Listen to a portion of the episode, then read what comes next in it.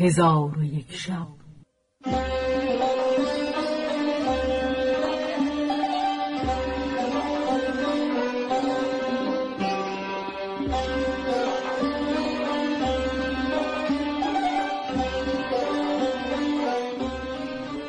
داستانهایی برآمده از ژرفای تاریخ و تمدن و فرهنگ مشرق زمین.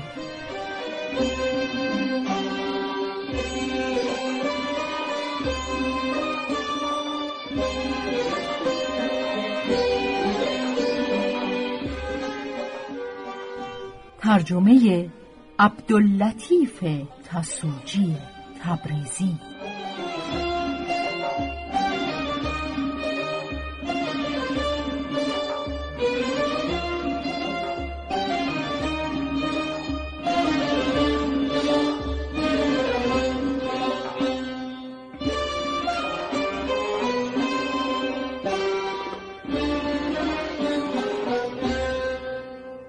چون شب یکصد و هفتاد و یکم برآمد.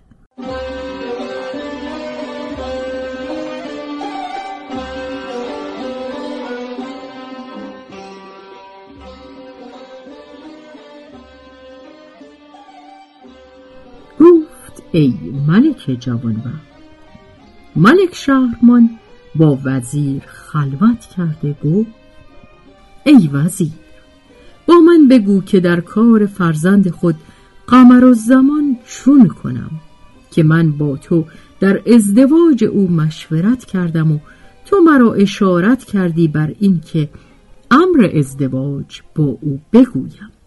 من هم با او گفتم. او با من مخالفت کرد. اکنون هر آنچه صلاح دانی با من بازگوی.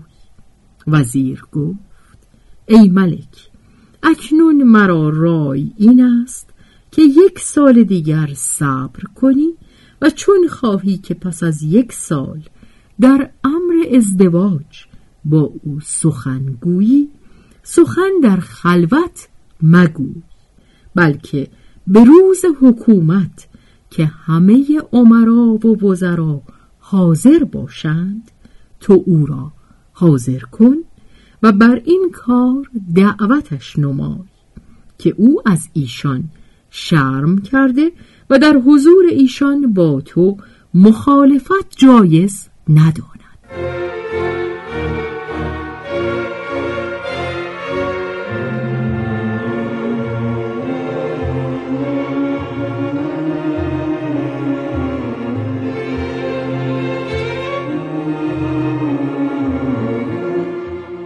ملک چون این سخن بشنی رای او را بپسندی.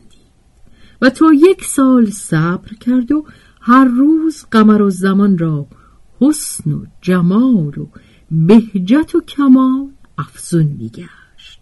تا اینکه سال عمرش نزدیک به بیست رسید و در خوبی و نیکوییش عقول حیران گشتند و بدانسان شد که شاعر گفته لبستان یا گل همرا رخستان یا مه تابان؟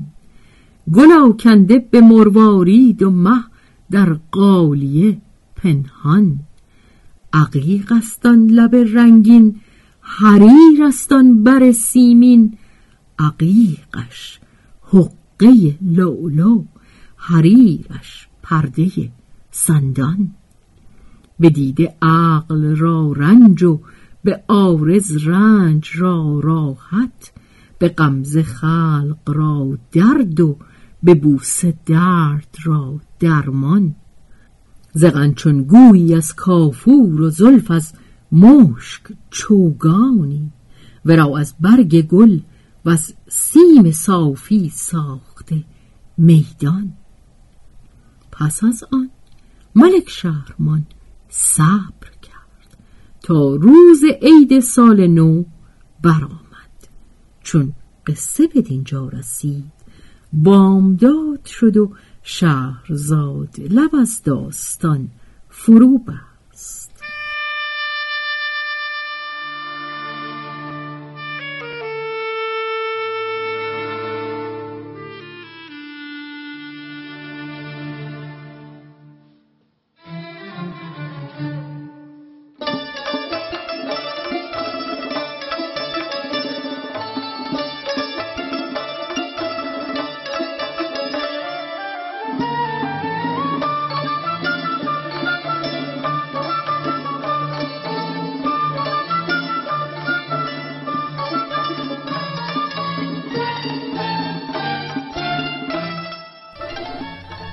به روایت شهرزاد فتوهی تنظیم از مجتبا میرسمیعی.